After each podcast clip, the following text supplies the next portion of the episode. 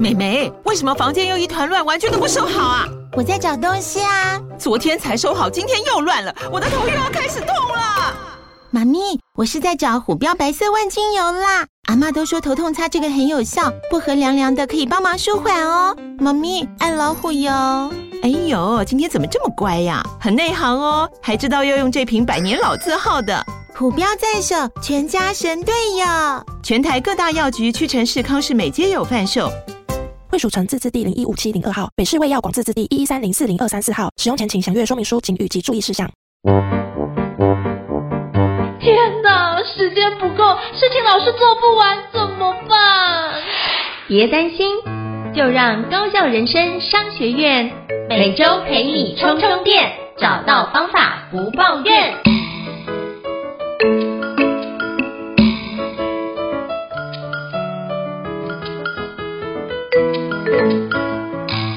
大家好，我是赵胤丞，欢迎大家来到高效人生商学院的活动推荐的节目。那我不知道过去大家有听过亲子天下吗？我相信一定都是如雷贯耳。如果你家里面有小朋友的话，基本上大部分都会看过亲子天下出的相关的著作或者是相关的杂志。那现在亲子天下也十五周年哦，那恭喜亲子天下。那在十五周年的这时候，他也推出一个叫做 Open 图书馆。那今天非常荣幸的邀请到亲子天下的品牌总监李佳颖总监、Rita 总监来跟我们分享一下，到底什么是 Open 图书馆呢？那我们掌声欢迎佳颖总监。Hello，佳颖总监您好。Hello。我们应承好，然后还有我们的那个所有的听众朋友，大家好，我是亲子天下的品牌总监 Rita。对，那我自己其实，在亲子天下期也才三年，好像不是一个很资深的品牌总监。不过我之前其实一直都在教育相关的领域，那曾经也是呃亚洲最大的创新教育展杂学校的策展人，在二零一六年跟一七年的时候。所以其实相对的，虽然我没有小孩，但是相对好像对于儿童跟教育领域也算是蛮熟悉的。所以今天真的很开心。开心有机会来节目上跟大家分享，哇，真的太棒了！就是 Rita 总监也是一个，就是过往跟就是亲子相关的一个产业是一个非常丰富的经验，所以今天非常期待就 Rita 总监跟大家做个分享哈。那首先是不是可以邀请 Rita 总监给我们介绍一下，就是亲子天下在童书出版领域的一些过往的成就呢？让大家可以多认识一下亲子天下。好啊。呃，我想刚刚主持人其实开场有介绍，可能亲子天下四个字就是大家可能如雷贯耳。其实我也是诶，我就不好意思说，我其实是看亲子天下长大的小孩，对。嗯、然后对我其实在，在呃就是亲子天下刚出版的时候，我应该就是在大学刚毕业的时候，然后那时候开始进教育领域。然后我记得我就是当时候的主管，然后就因为因为需要写一些教育类的文章，然后他就指着亲子天下的杂志说。李佳颖，我就是要写成像亲子天下这样子，所以我就从他的第一期，然后 看到现在，然后 开始去了解里面提到的每个议题，所以。相信可能很有很多人跟我一样，是从杂志开始认识亲子天下，知道有很多新的教育趋势。但我相信也有很多人其实不太知道，亲子天下本身其实是一个蛮大的出版社。嗯、然后这个出版社不仅仅只是出这些跟教育相关的书籍，教育或教养，我们其实有很大一块是在出版台湾的童书。对，这个其实是一个，我觉得大部分人可能看过我们的版品，但可能没有意识到它是亲子天下的出版。所以其实亲子天下在呃，我们当时候其实还在天下集团里面，曾经是一个小小的部门的时候，当时候就已经开始出版童书了。所以我们出版的这个年龄年年限哦，大概应该也是快十八年了，是这个领域的十八年。但是虽然听起来好像很长，但是亲子天下其实是整个台湾的童书出版里面算是后进者。对，就是我们其实蛮后来才进到童书出来，因为像我自己小时候看的童书，可能都是信宜呀，然后我记得小时候还看就是很多像什么，就是呃，就是十万个为什么，就是汉声出版社，嗯、不知道现在听众对，就是听讲讲到一些出版社的名字，好像暴露了年龄这样，这是我小时候看的童书，这是我以前认识的出版社，所以我以前的生活的世界里面其实没有没有没有台湾的童书，也没有呃亲子天下这个出版社，但是我亲子天下在进到就是整个童书出版领域的时候，当时候其实我们面对的很多就是呃，在童书出版的先进们，其实他们已经代理了非常多很知名的海外的很好的童书的版品。对，那在这里面呢，当然亲子天下当中在思考我们的童书的策略的时候，就是除了去代理国外版品之外，我们当时候也在想。对，台湾这块土地上其实有很多很棒的创作者，也有很多很好的内容。但是台湾的童书的领域好像一直都在出版的领域里面啊，本土的童书的出版其实都是算呃，应该是说非常的微小的一块，然后不太有人关注到。嗯、所以当时候呢，我们其实二零零六年的时候呢，就开始想说，对，就是除了在商务上的策略，我们觉得我们应该要切出一块新市场，没有办法再跟就是这些先进们去抢就是好的海外版权之外。我们就开始在想，那我们应该要怎么样来自制我们的童书版品，去找到好的台湾优秀的创作者。所以零六年的时候，我们那时候自制计划出版了一系列叫《字的童话》。就是它是我们第一套童书，那这套童书就开始从文字、从阅读开始讲起。就是它其实不是在讲 fairy tale，就是就是 fairy tale，就不是在讲童话故事。它其实是我们其实回到了在阅读领域的脉络里面，为什么小孩从小需要阅读？阅读可以带给我们的是什么？其实亲姐天下的童书的企划是从这个缘起开始。那在这里面呢，我们其实有一个我个人觉得还蛮感动，然后也很伟大的目标是，当时候呃我们的执行长也就是。是何其宇在当时候定下的我们的编辑策略目标是，我们亲子天下每一年的出版品至少要有百分之五十是在地作绘者的作品。那这个、嗯、这句话讲出来，其实呃我是进到亲子天下之后才知道，就是作为一个我现在大概三十六岁的这个就是看认识台湾长大的这个就是被教出来的小孩，我对台湾的本土其实是有非常大的认同感。所以当我听到就是这个策略目标的时候，我会觉得说哇，我这间出版社。蛮酷的，就是居然敢下降的一个指标，是因为如果我要培育台湾本土的作绘者，很多时候所谓的本土作绘者，他可能不是知名的作绘者，他可能需要作品需要被沟通，需要被就是。呃，有很长期的培育，然后跟孵化，可能才能达到，例如说一个很厉害的，可能在波隆纳拿过奖的一个，就是童书插画，就是比起这些大作家们，他们可能就是呃本土作绘者更难行销。但是在一个就是市场非常竞争的情况下，我们仍然在这十八年以来，我们每一年都还是保持着百分之五十以上是本土作绘者的版品，我就会觉得在这件事情上面，其实。呃，亲子天下在看待台湾原创内容，然后以及在培育所谓的台湾作绘者的这样的一个就是政策上面，我会觉得它其实算是在台湾童书出版里面，就是。某种程度也占有一小块一席之地，在这里面打出了一片天下。所以，我们从呃第一套字的童话开始出版，那我们其实培育出了蛮多，其实在台湾就是畅销百万的作家，像是可能有家里有很小孩的爸妈可能会知道，有看过生爱哭公主跟生气王子，嗯、那他们就是我们经典的情绪五部曲，是赖马老师的作品。对，这赖马老师其实到现在为止，在全球有超过二十多个国家翻译他的作品，然后全球的累积销量是百万。我觉得作为一个台湾本土作绘者，可以达到这样的成绩跟状态，就是跟当时我们。跟当时亲子天下很想要积极去培养这样的一个童书的一个领域哦，就是我觉得是呃有非常直接的关系。那所以其实我们从像赖马老师这样子，然后我们这十八年来，我们总共累积应该是企划了超过六百个品项的在地作品，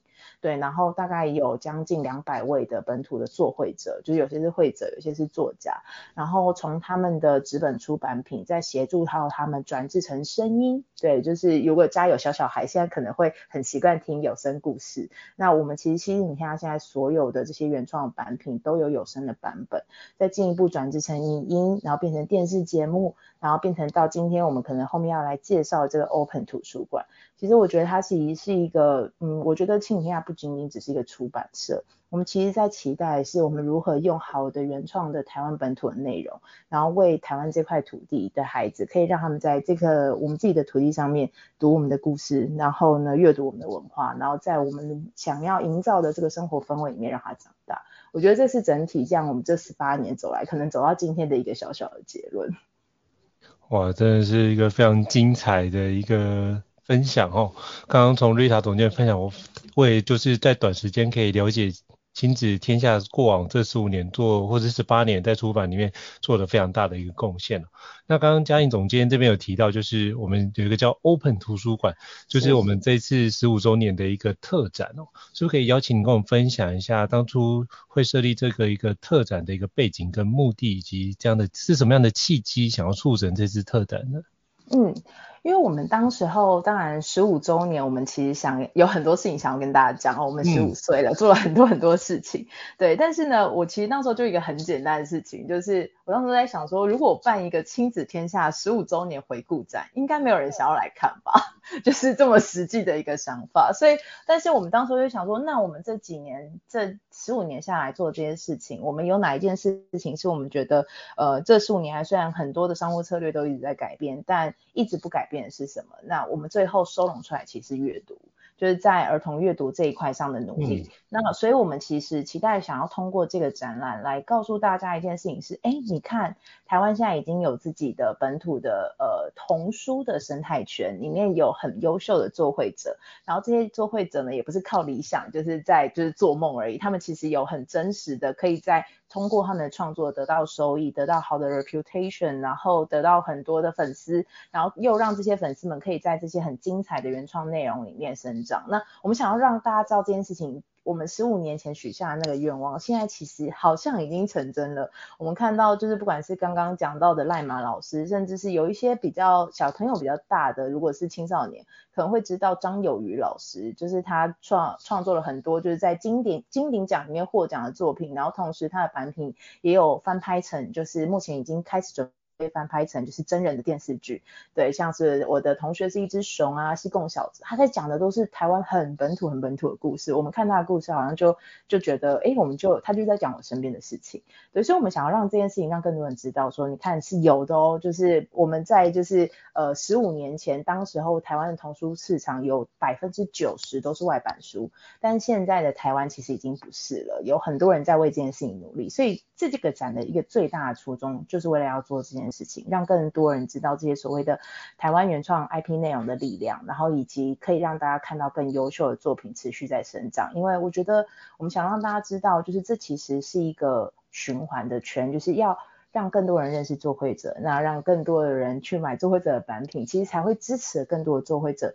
有这样子一个创作能量，可以继续产生更好的属于台湾这块土地的作品。那当他今天在台湾有机会被做到很好的孵化的时候，我们下一步就想要做一件事情，让他离开台湾去到全世界，对，他可以去海外，然后可以翻译成各种的版本，让更多人知道，哎，我们也有这样。当我们在羡慕那个韩国的文化政策的时候，就是呃。我记得上礼拜吧，就是录音的上礼上呃前的上一个礼拜，就是天下的这个杂志刚好出了一篇文章，在讲就是韩国首尔的国际书展，然后在讲他们的整个文化政策，协助他们的整个文化出版产业做了一个很大的转型，然后有很多的市场 feedback，我们都很羡慕别人。那我们有什么呢？其实台湾拥有很多丰富的内容，我们只是需要把这个生态圈建起来，让更多人去看见这件事情。那这个是这个展览，我觉得。很商务、很商务的一个初衷啦，我觉得那很像是一个呃品牌在建立的时候，我们期待达到的。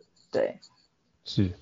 那我也想请教，就是嘉颖总监，那在这次 Open 图书馆特展里面有六个展区，可以跟你邀请你跟我们介绍一下，那各个展区的主题以及相关的特色吗？以及这次的特展跟过去又有什么样不同之处呢？是。是，呃，因为我们刚刚虽然讲了很多很商务的东西哦，嗯、但是在，但是我本人其实是一个蛮浪漫的人，所以这个展本身的设定其实是一个有趣又浪漫的冒险。应该是说，我当时候在看，就是所谓的阅读这件事情讲起来，大家会觉得我们这个好像是一个很沉重的展览，进来是要就是读书认字，还是要干嘛？其实不是的，因为我一直觉得阅读是一个可以带给人生非常多力量的一件事情。我自己小时候其实是一个非常喜欢阅读的人，因为我爸妈是做生意的人，他根本没没空管我。然后天天看我下课就说，哎，那个 Rita 来来来来上班工作，就叫我去帮忙那个洗碗啊，干嘛的，然后收钱。我好讨厌这些工作，所以阅读成为我人生当中就逃离这些俗世的一个很重要的媒介。所以我小时候非常爱看书，是因为我觉得它可以。带我去一些很神奇的地方，就还有很多的奇幻的故事啊，然后呢，或者是说有很多我觉得很有趣的故事情节，就是可以让我暂时离开一下，我觉得我在生命当中觉得很沉重的那些东西。那所以我就我就回到，就当我今天要办一个属于阅读的展览，我希望带给大家什么？那我会发现大家。听到阅读会觉得那就是要开始认知，是因为我们好像就是大家家长就问你说啊，你今天看完之后你有什么心得啊？开始写心得报告，你没有学到什么知识？我觉得是这件事情让阅读变得无趣。可是其实我们都忘记了，我们小时候打开书的那一刻啊，其实都是很期待某一种惊喜会发生。我想要知道这个故事，就像我可能打开一本柯南的漫画，我就是想要知道谁最后杀了谁嘛，到底那个黑影是长得什么样子，然后破关的那个线索到底是什么？对，可是我觉得，所以在这个展里面，我想要重新把这个惊喜跟期待带给大家，所以它叫 Open 图书馆。我希望大家打开一本书，然后呢，它其实不是要去开始算里面有多少个字，而是打开之后开始期待你要经历的这个故事的冒险，然后通过这个剧里面的人物的冒险，可以进一步获得一些，不管是 lesson，就是一些课题，或者是一些就是知识，甚至是一些我觉得会让你留在心里很久很久的一些话。举例来说，像我之前在翻找我们的很多的版品的时候，我们赖马老师有一部作品叫《勇敢小火车》。曾经有一个家长跟我们分享说，他每一次陪伴他的孩子去打开这本书，翻到最后一页的时候，他都会被那最后一页的那句话感动。那句话是什么呢？就是那句话是说，就是呃，就是勇敢是带着害怕前进。就是这个是一个童书上面的最后一句话，因为那个那个故事其实就是有一个小火车，然后他去冒经历过很多的冒险旅程，然后呢，所以它里面的核心故事核心要讲的是勇敢的这个特质。可是他最后给出的这句话，其实搞不好小朋友他根本不太。意识到这句话对他来的之后的生命会造成什么影响，可是作为大人在看到这句话的时候，我会突然好像觉得获得了一些力量，然后好像突然把以前曾经忘记过的一些事情重新再拾了回来。所以在这个阅读的过程当中，呃，我觉得在我们看到小朋友在看待这些东西的时候，他们可能不会马上就 catch 到这些东西，可是你会发现，如果这些东西在很久很久以后，他有一天在生命当中遇到困境的时候，然后突然想起某一本书里面的某一个角色说过的某一句话，给予了他类似刚刚那句话的力量的时候，我会觉得这些阅读就会是他人生最重要的保障。所以在这个展里面，我们把这个六个展区全部都拆解成，就告诉你，就是这些不同的角色里面，它分别背后代表什么样的意义，跟它带领了什么样的特质，然后通过这些展区里面的好玩的互动，然后跟一些就是故事的阐述，让大家就是离开文本，就直接去看到这件事情。那通这六大展区里面，我们其实呃是我们精选了五个，应该是亲子天下旗下最畅销且知名的版品。然后这些这四呃这五个角色呢，其实分别是刚刚有提到的赖马老师的角色群，他其实创造了一个。宇宙，所以里面有包含爱哭公主、生气王子，然后还有老师最重要的一个版品是那个喷火龙阿古丽。然后呢，在赖马老师的世界里面，因为赖马老师他在讲的很多是跟小朋友的情绪相关的，所以它里面就是在去提出的这些特质里面，就是我们去截取了，就是在阿古丽这一本创作里面，他在讲一件事情是，呃，这个世界上有很多人，就是每个人都不一样，高矮胖瘦有不一样的性格，有些人很爱生气，有些人很爱哭，然后。然后有些人很易怒，但是呢，这些不一样，难道可以成为我们去？因为我们最近可能常在谈一些 issue，可能是霸凌，或者是就是在面对可能跟你性格甚至是性别或者是喜好不一样的人的时候，有些人会开始就是用排斥的眼光在看待他们。但赖马老师里面的书里面，通过这些动物的行为跟角色群的建立，要告诉你不一样，仅仅就只是不一样而已。所以每个人都应该获得他应该有的尊重。那所以其实小朋友是在一个很轻松的故事里面去得到，我觉得这个非常重要的品格养成。所以我们其实是把这个这样的一个特质，就像赖马老师这样抽出来。所以在这个群里面，我们要告诉大家，就不一样，真的只是不一样哦。所以小朋友进来到这个群里面之后，他就会去探索这个故事里面。我们要告诉大家的是，就是进到古怪国，可能就是在这个国度里面，只有不一样的人才是正常的。如果你是跟所有东西都一样，你就是不正常的人。就他反过一个逻辑，让大家来进行这个探险。那里面可能。会有一些 AR 的互动去重现我们的故事场景，那让大家可以在这个过程里面呢，去享受这个故事带给大家的乐趣。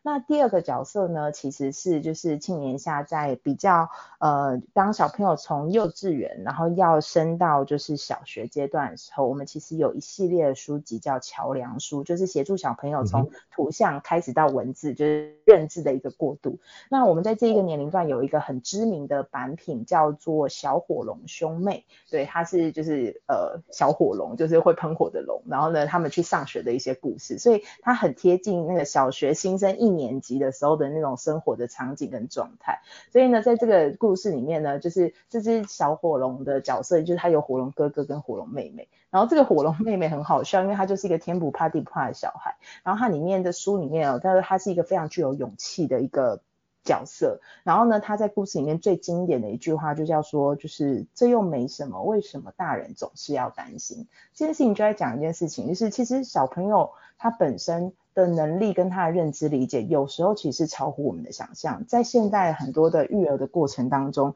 很多的家长会太不愿意放手，太不愿意相信你的小孩其实是可以的，然后所以那个小火龙就会一直告诉他说：“我觉得我可以。”他遇到危险，只要就是他直面这个危险，直面这个困境，他觉得就能解决。那为什么大人要担心？这又没什么，摔倒了再爬起来就好。我觉得这件事情可能大家会觉得，哎，就是就是只是一个轻松的小故事。可是作为大人的我在看这件事情的时候，我会觉得这个特质好难得哦。因为当我长大之后，我们进到了职场，我会我才会发现，原来跌倒再爬起来根本不是一件很简单的事情。对，我自己回看这些版品的时候，会觉得非常非常感动，所以我就想要把这个感动。在展场里面可以传达给大家，当然它不会那么沉重，它会很有趣。在所以这个里面的勇敢要怎么样挑战小朋友？所以我们就把版品里面就是这个小火龙兄妹，就是这个妹妹，她去上学的时候不小心走错路，结果呢，她本来要去上学，结果她去到了一个鬼屋，对，就是她去去到了鬼屋，然后在鬼屋里面探险。然后小朋友不是很怕鬼嘛？我小时候也是，我超害怕，我床底下黑黑的，不知道里面有什么。我每天晚上都在想里面会有怪物跑出来，所以我们会对未知感到恐惧。所以在这个展场里面，就是它是一个全黑的沉浸式的鬼。屋，然后就要叫小朋友去翻找里面的很多的一些特色跟就是一些就是在鬼屋里面的秘密跟状态。然后呢，在这里面我们要挑战小朋友一件事情是，你有足够的勇气去面对你不知道的事情吗？然后如果你有，你探索完这些所有的线呃所有的线索之后呢，找到那个小火龙兄妹在鬼屋的哪里，最后你就会得到这个勇气证书，证明你挑战过了自己。我觉得这个是一个很简单的仪式性的东西，但是通过这个就是在鬼屋里面的探索体验，当爸爸妈妈跟孩子们一起在这里面探索跟面对的时候，我就会创造出很多很有趣的互动的故事跟场景，让大家有点像是立体化的去经历这一个角色在故事当中经历的冒险。好，这是呃就是第二个第二个区块这样子。那后面其实几个角色就是因为。整个拆开细讲会讲太久，我就讲几个我觉得呃很令人吸引的地方。那剩下的几个角色包含我们知名的版品，像小行星乐乐，就是他大概是三到六岁小朋友非常认识的角色。然后还有我们最近的新晋的明星哦，是那个大概是九岁左右的小朋友会很认识的，是达克比办案，他是一只鸭嘴兽，然后是以自然科普为主。那这这个这个角色这些在他们的故事里面呢，也同样是像达克比，因为他是一个警探，但他的非常的热血，但又冒失，可是它里面有个特质，是我觉得小朋友这一辈子都要拥有的，叫好奇心。他永远对这个世界产生好，他就拿他的放大镜，不断的去观察很多的线索。那这好奇心就是就是很多的创新跟创意的来源。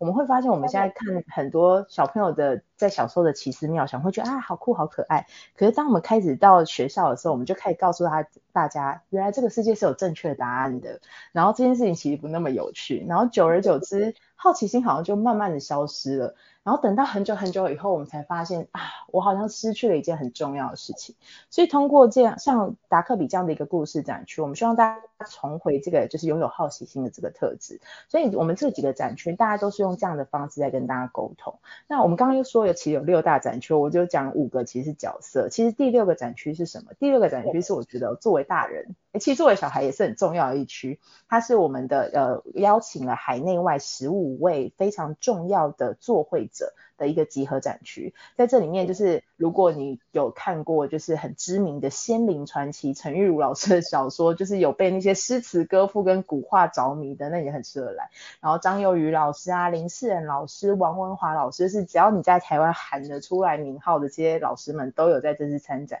但是在这些参展里面，他们展什么呢？他们展创作者的这个背后的一些不知。大家不知道的故事。就举例来说，像大家可能不知道，就是陈玉如老师，因为感觉好像是一个国学，然后跟诗词歌赋这种文化的造诣非常高深的一个老师，但是他其实大学是念化学系，他在写《仙灵传奇》之前，其实他对诗词歌赋这些古话是一窍不通。所以呢，我们。来通过这个展区，要告诉大家很多这些创作者背后你不知道的秘密跟故事，然后包含例如说，诶，大家知道创作者在创作的时候有什么习惯吗？然后呢，例如说像是赖马老师他画了这么多动物的时候，其实他的桌边有非常多的动物的模型，我们会去第一次揭露老师的工作桌给大家看。那在这里面呢，我们其实希望大家去看到一件事情是，这些创作者背后怎么样去形塑一个故事跟场景，其实是我觉得作为读者是很值得去看这件事情，是因为我们在希望大家从故事里面得到的不仅仅只是阅读的乐趣，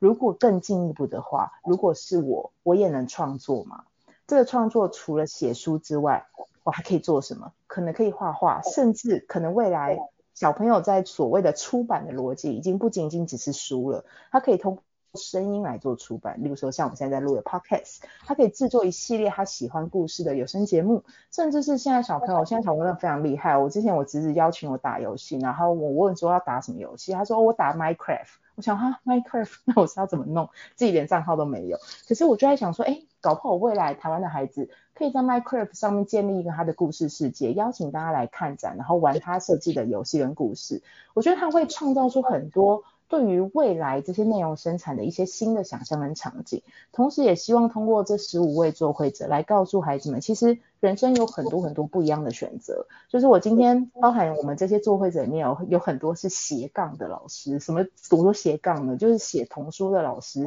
但他同时是现在台湾在线的乡土乡土剧的编剧。是现在还在写哦，就是大家在 民视三里会 就是非常因为但他是写童书的老师哦，就是，是你就是你就会让我们想要让大家知道是，其实你有很丰沛的创作的能量，然后你其实有机会可以去展现各式各样的才华，对，然后甚至你要转职也没有关系，我大学念的是化学，我依然写得出仙灵传奇，所以我觉得这是当我们今天在跟大家谈生涯规划的时候，这是一个多么硬的议题，可是我觉得在谈生涯的时候，很重要的是。我要找到那个人生的典范，对，就是不管我在生生命的规划上面，我想要成为什么样的人，它可能是一种职业，甚至是一种特质。那我们以前，我自己以前在学习的时候，我觉得我的生涯典范好少，所以我就觉得，我就人生就是考上大学，然后开始找工作。我其实也不知道我要去哪里。但是如果我在想，如果我小时候可能曾经看过这些人，给我一些启发跟想象的时候，我现在是不是会选择不太一样的路呢？对，所以我们希望通过这些展区，然后让大家用好玩的方式，就所以这里面的东西可能可以是通过体感的游戏，通过 AR 的体验，然后甚至我们还设计了一系列给爸爸妈妈的学习。单，应该是给爸爸妈妈跟小孩的学习单，对，它有点像是一个冒险的一个任务单，然后带你就如果你不知道要怎么样来看这个展的时候，你可以通过这个任务学习单去找到在这个展场里面的线索。就像我们在看书的时候，你可能看推理小说，我通常都会看两三次，因为我想要知道前面到底有什么线索是我 lost 掉的，因为我就想说最后为什么凭什么杀人凶手是他？对，然后就再翻回去找，这个就是阅读的乐趣。那展场也是藏了很多这样的乐趣，让大家一一去发现。哦，原来这是我没看过的。突然在某一个地方发现，哎，这是我从来没有在这个老师的版品上面看过的场景。这可能就是在展场里面想要带给大家的秘密。所以非常期待大家在暑假，就是八月份这个期间，有机会可以来到 Open 图书馆的现场，就是感受一下我在这些版品里面感受到的感动。然后也通过这样的一个就是场景，我觉得除了带给孩子，其实我也非常推荐大人可以来看。因为呢，其实我觉得会在里面找到一些生命当中的力量，可能曾经忘记的，然后这些东西会扣回，可能你在童年的过程当中，你可能也会开始想起某一些曾经影响你的内容。嗯，我觉得真的是很棒，我非常感谢嘉玲总监给我们介绍，就是这次 Open 图书馆的六大展区哦。我刚听完介绍，就直接在看行事历，所以一定要把时间留下来。我就觉得就是。这个真的不管是从就是幼稚园接小学，甚至就是嗯，就是再大一点再做科普，甚至大人在做这几个环节，包含就是刚刚你说这几位老师，我都有 follow 他的作品，然后我们家也有很多亲子天下的出版的童书，那我就发觉让孩子在看待这件事情的时候，其实他会他会明白，所以我们要相信他们绝对有能力可以用他们的眼光去了解这个世界，而且看到比我们知道的多很多。所以我觉得那可以从这个角度去看，我们可以有。就不用太过担心孩子的状态，因为我觉得常常觉得儿孙自有儿孙福，那我们也不是就这样在爸妈的担心之下长大，好像我们也过得也还行嘛。那所以我们就可以让他们就是放手，让他们去多一些尝试，然后只要保持对这个世界的好奇心，以及对于这个世界有学习的想法、有学习的热情，那其实他到该有遇到的年纪、遇到的挑战、遇到的困难，他都可以愿意去面对。那基本上好像有面对就有学习，有学习就有成长，那他自己就会去跨越那个障碍。我倒不是这么担心，所以我觉得可以通过这次 Open 图书馆的方式，可以让他可以有不一样的学习啊。那刚刚嘉颖总监这边也提到，就是我们会有给家长跟孩子一起共学的一个学习单，那是不是可以邀请您跟我们分享一下？比如说这次的 Open 图书馆里面，如果要让亲子共读以及分享的话，我们在过程中怎么建立？那个家庭中彼此幸福，或者是在那个思想价值交换的一些习惯呢，是不是可以邀请总监跟我们分享一下？嗯可以，因为其实像亲子共读哦，一直都是亲子天下在推广阅读的时候非常就是推的一点。因为在这里面呢，倒不是也是不是说，因为很多家长听到亲子共读会很紧张，你知道吗？会想说啊，天哪，我又不会读，我是要怎么样共读？然后大家就想说啊，要是我的小孩问我问题，我不会回答，那我就是一个读的不好的爸妈。我是真的身边有同学或朋友会有这样的焦虑，所以他们会对亲子共读有一个距离。那我这边要先阐述一下，其实亲子共读不是。要大家是说哦，我今天就要变成小孩的老师，然后我要发音发得很正确，然后故事讲情节那个跌宕起伏，很像在讲相声，不是这样才是一个好的共读。共读其实追求的是互动。就是他其实是期待你通过书，其实只是一个媒介。到底我读的好，读的不好，我有我有一年读一百本，还是我一年读一本，其实都没有关系。关键是那个你跟孩子一起共处的时光，在这个过程里面，共读其实享受的是我们可能。把自己先从大人跟老师的身份，就是稍微下放一点。我们其实只是一个跟孩子一起探索的人，所以我们今天一起打开了一本书，我们一起来看看，就是这里我会念，这里你不会念。然后因为你知道，有时候读书的时候，家长也会不小心遇到那个字，自己可能搞不好也念不出来。对，有时候是就是不同那样的声音。然后呢，有时候小孩可能会嫌弃说：“哎呀，妈妈你念的好无聊啊。”对，就是有可能。但是呢，我觉得那那个就是。就像我们在探索人生的过程当中，不可能我们第一次接触所有事情都一帆风顺，我们应该要把每一次的读书都当成一次跟我自己的孩子或跟我爸妈的一次冒险。我们一起来看一下这次的故事又讲了一件什么样新的事情，这次的故事好玩或有趣。那在这次的故事里面，我有什么样的心得或感觉？那在这个过程里面呢，就是所谓的良好的亲子共读，其实是把自己彼此放在一个平等的状态，然后用朋友，然后用陪伴者的角度，然后去跟他他。一起享受，我强调的是享受哦，是享受这个时光，不要把它变成功课。对，因为我像我自己，因为呃，我可能就是同学们的他们家长的学经历有的比较高的，会很容易不小心把共读当成作业时间。对，尤其是现在有些家庭追求双语学习的时候，后、天哪，那个英文的书，这个念起来，爸妈要是语音发的不全哈，或者是不会念，他们就觉得天哪，这真的太可怕了。对，可是其实我们在追求的这个其实不是，我们是希望通过这个媒介，然后创造这个良好的互动环境。所以这个其实在这件事情上面，在家里面是可以这样做的。那包含